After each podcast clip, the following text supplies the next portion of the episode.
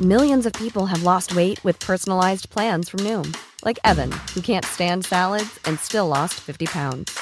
Salads, generally, for most people, are the easy button, right? For me, that wasn't an option. I never really was a salad guy. That's just not who I am. But Noom worked for me. Get your personalized plan today at Noom.com. Real Noom user compensated to provide their story. In four weeks, the typical Noom user can expect to lose one to two pounds per week. Individual results may vary. Pues tenemos como invitado a Roberto Peña González, analista político y económico y colaborador de la barra de, de opinión de TV Azteca. Muy buenas tardes, Roberto. Buenas tardes, Adri. Un Te gusto acompañe- estar contigo y con todo tu auditorio. Nos acompaña aquí en la cabina del dedo en la llaga también la jefa Merlos. Hola. Y Claudia Ibet. Eh, Roberto, qué gran tema. La economía liberal. Pues muy importante y relevante, especialmente en el momento político que estamos viviendo, pues todos como país. Ajá. De que después de muchos años de, de que los presidentes abiertamente habían avalado un sistema económico, digamos, neoliberal, al fin tenemos un presidente que da la contra eh, de una forma ideológica muy importante, Ajá. proponiendo una alternativa que pues al menos para México es algo nuevo en los últimos 30 años. Bueno, el pasado jueves estuvo aquí en la cabina del dedo en la llaga el doctor John Ackerman presentando su libro El cambio democrático en México, retos y posibilidades de la cuarta transformación. Y le hicimos una pregunta muy importante. ¿Liberalismo o neoliberalismo? John, yo te quiero preguntar porque a veces siento que hay un gran desconocimiento Sí. en las definiciones. Incluso el presidente es un gran admirador de un liberal como Benito Juárez. Así es. Fíjate. Yo te pregunto, ¿liberalismo o neoliberalismo? Es una gran pregunta porque la verdad la gente luego los confunde. El neoliberalismo sería pues este periodo más reciente que se inspira en este algunos principios liberales de libertad, de competencia, de mercado, pero en realidad termina siendo un proyecto político. El neoliberalismo no es un proyecto económico, es un proyecto político. Ahora, el liberalismo clásico, en el imperialismo de este eh, Reino Unido en particular, por ejemplo, en Sword Mill y, y otros justificaban este, la expoliación y las eh, estrategias económicas excluyentes, Ajá. pero también hay una nuez muy interesante libertaria en este liberalismo clásico, los derechos de las mujeres, el derecho a la libertad de expresión, a la prensa. Entonces, yo digo que sí, por supuesto se puede salvar algunos principios eh, centrales del liberalismo, este sin asumir el neoliberalismo. Porque el presidente López Obrador, lo dijiste tú, el 21 de marzo del 2019, solo pone el escenario para que los demás hagamos nuestra chamba. Así es. Para que los empresarios compitan y generen beneficios y ganancias para México. Para que los académicos compilemos libros, discutamos, hagamos eventos y construyamos un nuevo pensamiento crítico. Para que los periodistas renueven su forma de ver el mundo y ejerzan verdaderamente su plena libertad. Esto es la cuarta transformación. Un nuevo espacio para hacer cosas nuevas y renovar nuestra sangre y nuestra democracia. Ese es el debate que ocurre en estas páginas. Roberto, la gente no entiende qué es liberalismo y qué es neoliberalismo. Y creo que es ahí donde estamos perdiendo el debate, porque no se entienden las definiciones. ¿Y qué conlleva el liberalismo y qué conlleva el neoliberalismo? Explícanos. Creo que, creo que este es muy acertado tu punto, porque en realidad eh, levantó un tema que no lo teníamos presente los mexicanos. Nosotros estábamos preocupados o de la corrupción, o de la inseguridad, la violencia intrafamiliar, temas que, que vivimos todos los días, que no, que por cierta razón de que no nos daba el tiempo, no nos daba la atención, ya estábamos demasiados angustiados y cansados, no pensábamos en el sistema que habitamos, en el sistema político económico en el cual vivimos y llevamos nuestras vidas. Y tal cual, el neoliberalismo, como lo define el presidente, es este sistema de economías globalizadas, de mercados libres, por así decirlo, que permiten eh, una apertura al capital, que supuestamente también permiten la apertura a capital extranjero en nuestras naciones, la eliminación de fronteras eh, económicas.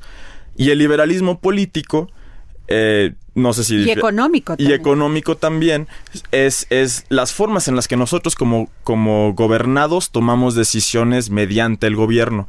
Es ya podemos hablar de nuestra democracia, de las elecciones, de instituciones independientes.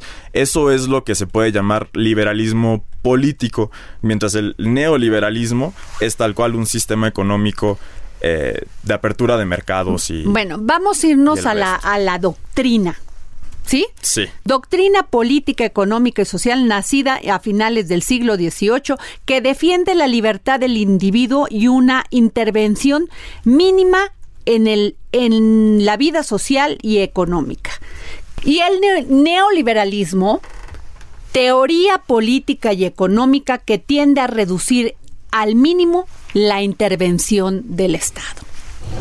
Con estas dos definiciones, Roberto, Explícame qué no estamos entendiendo los mexicanos. Que sí estamos viviendo un momento en el que es un regreso de un Estado que, que está más que dispuesto a intervenir y hacer valer los reclamos de la ciudadanía. Que ya el argumento de pero los poderes del mercado, lo que le conviene al mercado y qué de la economía, ya no es el argumento prioritario. Ese argumento ya no está convenciendo al pueblo mexicano. Y es, y es el momento que estamos viviendo, ese, esa transición de tratar de equivalar la dignidad eh, humana con, los, con el buen funcionamiento del mercado. Ya estamos en un, en un ambiente político en el que al menos el presidente ha puesto muy clarito la dignidad por encima de todo. O sea, los derechos por encima de esta idea de un libre mercado. Que es básicamente lo que dice su libro, La economía moral. Andrea.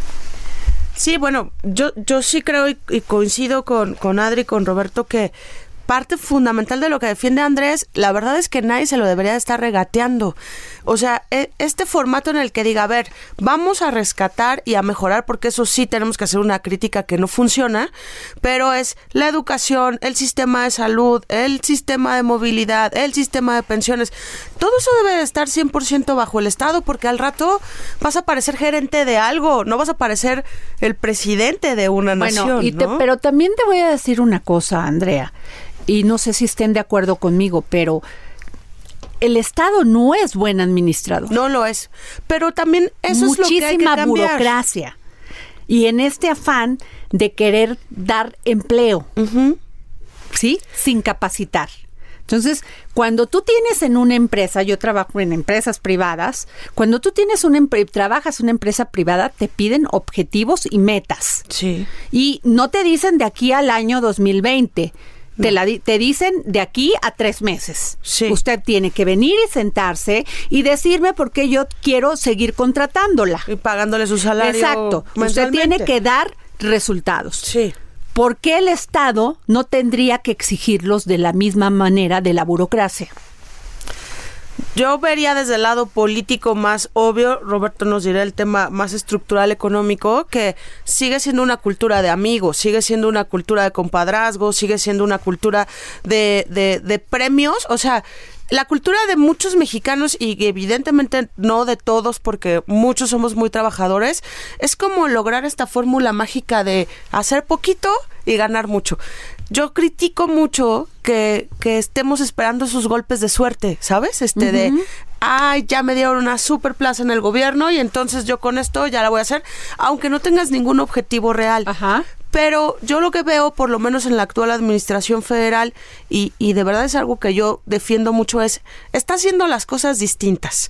No sabemos si va a funcionar o no, pero las está haciendo distintas a como bueno, perdón, nuestras reservas están muy bien. Sí. Cosa que en el 94 ni con Salinas ni con Cedillo. No. Y Cedillo nos terminó de hundir. Adri, las compras consolidadas por primera vez en muchos años. Seguramente va a ser un caos, ¿eh? Y va a ser un caos de dos o tres años porque, o sea, ahora ponle orden a los lápices que compra el gobierno es un... Que es también eso es ser muy burócrata. Pero hay que ponerle Pero bueno, orden. hay que tener control, ¿no? Creo que eso es Roberto. justamente, justamente lo que al menos países como Estados Unidos han entendido que lo que tú dices, que la burocracia es un ineficiente administrador. Claro. Y por lo mismo, países como Estados Unidos, de forma más capitalista, argumentan que el mercado permite flexibilidad.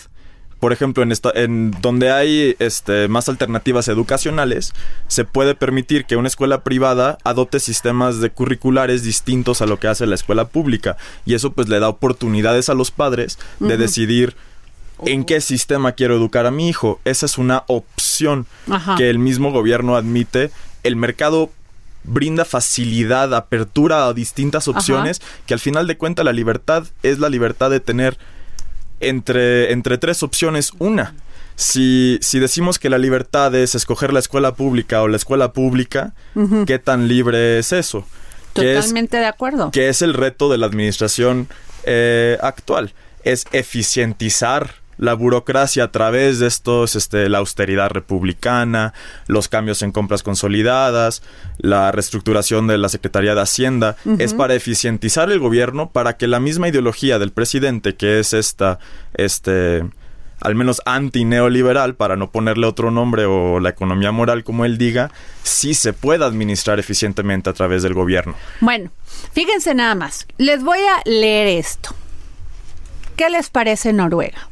¿No les parece un país avanzado donde la calidad de vida es muy alta? Gente feliz. gente feliz, eh, gente que puede disfrutar de su pensión después de haber trabajado y servirle al país, Sí. cosa que aquí no sucede. Todos nuestros adultos mayor, mayores están pidiendo limosna en la calle. Eso es una realidad. Sí. O los ponen a trabajar en un centro comercial para recibir un peso todo el día parados. Digo, qué bueno que tienen trabajo y llenar unas bolsitas. Ahí les va. La economía de Noruega es muy próspera y se basa en un capitalismo de bienestar que se caracteriza por la combinación de la actividad del mercado libre y la intervención del gobierno.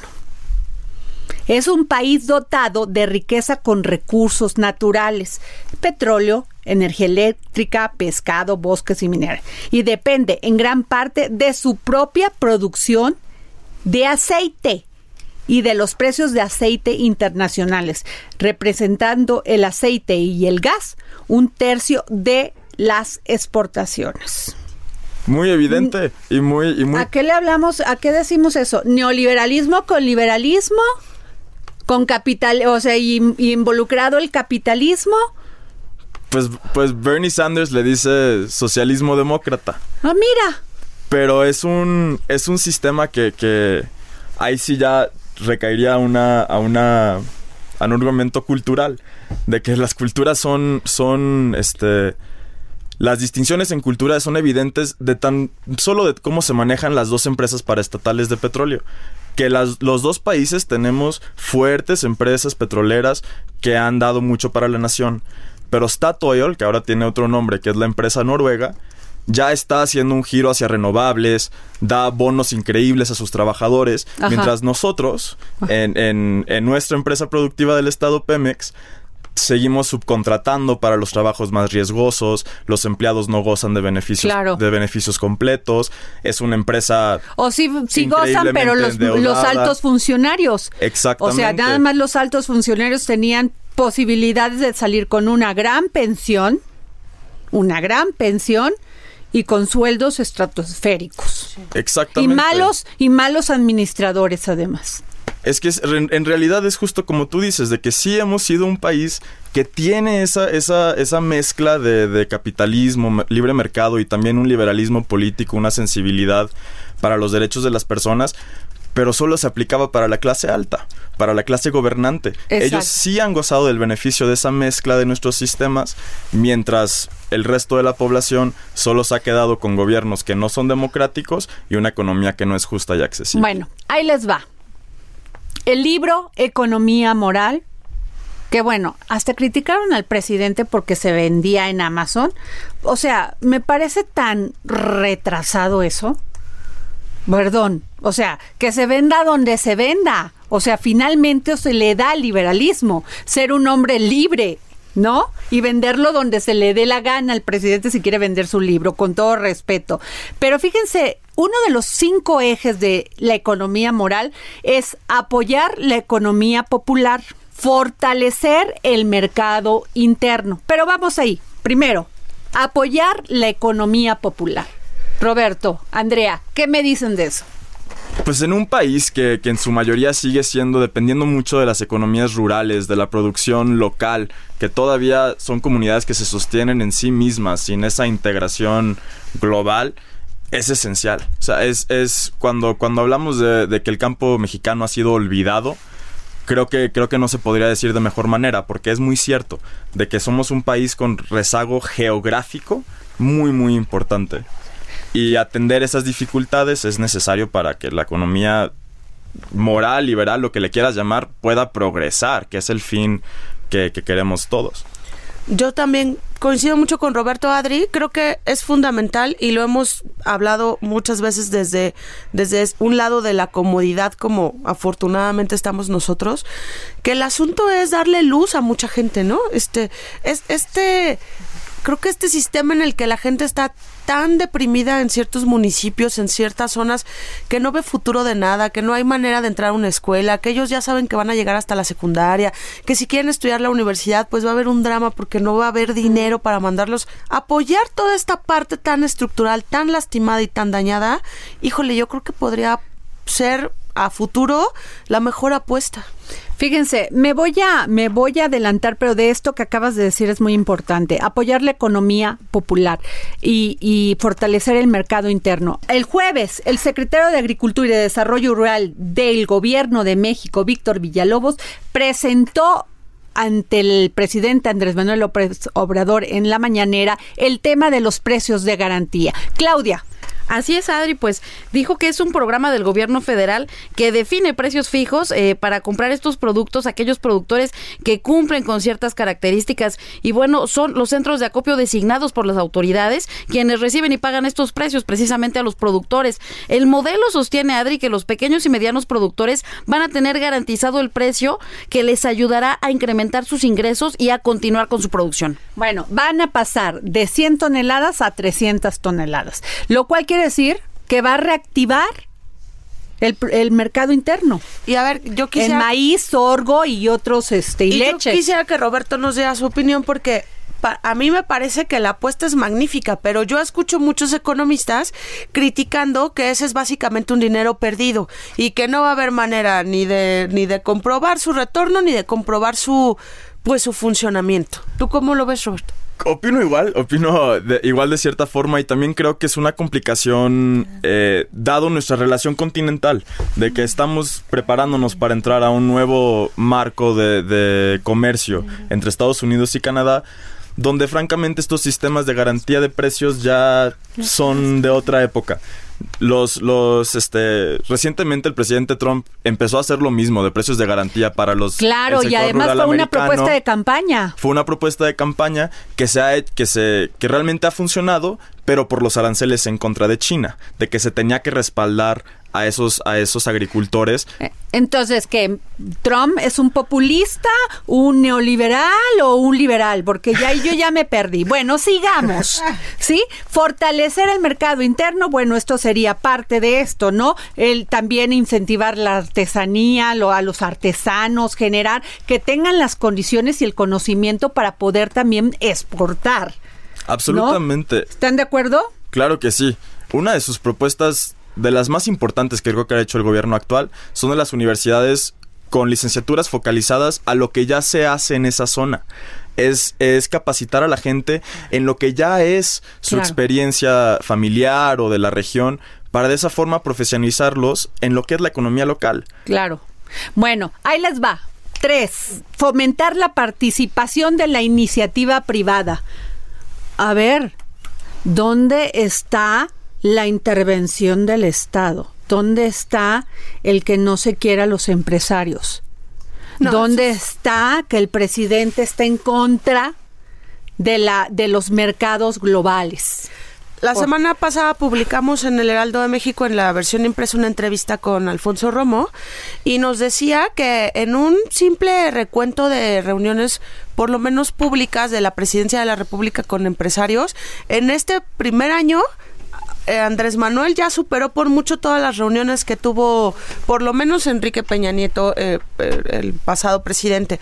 Claro que hay una relación este, que se está construyendo de la nada, eso sí creo, ¿no? O sea, llegó muy fracturada, se está levantando ladrillito por ladrillito, pareció que había un tema de mucha desconfianza y que iba a acabar todo muy mal, pero yo ahorita veo que la relación ya está como muy en la mesa para qué quieren, cómo lo quieren y cómo le hacemos.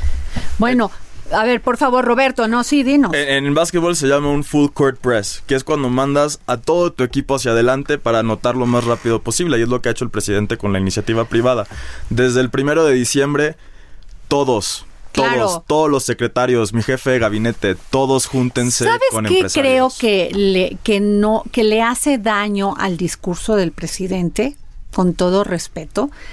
Eh, que hable así en las mañaneras sin dar más de fondo el tema de los de los de las calificadoras, del tema de los mercados económicos, o sea, de todo esto, creo que eso genera este este ruido, pero una cosa es lo que dice y otra cosa es lo que hace. ¿Están de acuerdo? Sí. O sea, descalificar. Es Yo lo- creo que sí. eso es lo que no ha gustado. Yo creo que lo podría decir sin decirlo así como lo ha dicho. ¿Sabes qué pasa, Adri? Que, que, que sí te saca de onda que el presidente en la mañanera este, es rudo, ¿no? Avienta la piedra y entonces causa ruido. Y, y más tardan los reporteros en estar haciendo la nota y nosotros en subir la nota web que en saber que en el otro salón de Palacio ya está reunido todos los empresarios y dices, ¿qué pasó? ¿No? Yo Este, creo que ese ha sido uno de los grandes errores. Y Sí. el quinto, bueno, dentro de esto, ¿no? Aumentar el comercio exterior y la inversión extranjera. Pues es el TEMEC. Es, es, es la meta, es, es el primer paso de esta administración a lograr que se fomente la inversión extranjera, que en realidad sí ha sido un reto. Si vemos los números como los publica el INEGI, sí, sí va hacia la baja la inversión extranjera directa. Pero es nomás porque en, es solamente porque en la administración pasada se dieron muchísimos proyectos de infraestructura que pues eran son inversiones de un de un troncazo que realmente tampoco generan tantos empleos a largo plazo, o sea, sus, sus este, resultados es más nomás en la cantidad de inversión que en progreso a largo plazo. Y bueno, y también decir que el presidente es fan de dos liberales, Benito Juárez, y es fan de Francisco y Madero. La pregunta para cerrar este programa, ¿liberalismo o neoliberalismo? Ay, qué nervios. te, de- te dejo a ti Ay, qué estrés. Yo por formación, incluso si quieres académica, universitaria, por ideología, yo creo que el liberalismo para mí es tiene mucho más orden que el neoliberalismo para mí. O sea, el, el Estado que no vende todos los bienes de la nación y que hace que lo, con lo que se queda se produzca y se produzca bien. Y yo a favor de la búsqueda de nuevos modelos. Tampoco podemos quedarnos con una doctrina que, como bien dices, finales del siglo XVIII. Por favor, es 2019, ya casi 2020. encanta. Hay que, hay que atender esas, esas súplicas y formular otra cosa. Bueno, pues los sigo y los voy a seguir invitando aquí al dedo en la llaga. Oye, que- además cuéntale al público que Roberto es muy joven y no, que bueno, es muy listo. Roberto, y que- Roberto es, es un muchacho, lo digo muchacho en este sentido, un joven, Sí. un profesionista muy preparado, Y que lo necesitamos inteligente, mucho. y es lo que podríamos llamar esta nueva generación de jóvenes millennial pero brillante, brillantes, luchones, dedicados, entregados al sí, país, entregados. Él decidió venir a México, él ama México, él podía haber seguido su vida en Estados Unidos o en otro país y decidió regresar a México y servirle a México. Qué padre, Roberto. Felicidades. muchas gracias. Bueno, pues nos vemos. Esto fue El Dedo en la Llaga. Muchas gracias.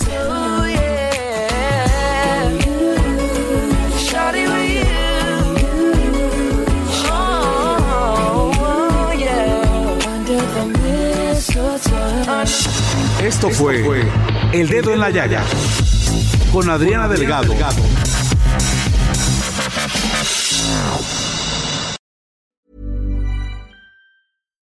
When we're on a budget, we still deserve nice things.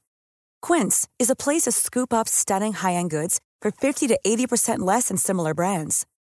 They have buttery soft cashmere sweaters starting at $50, luxurious Italian leather bags, and so much more.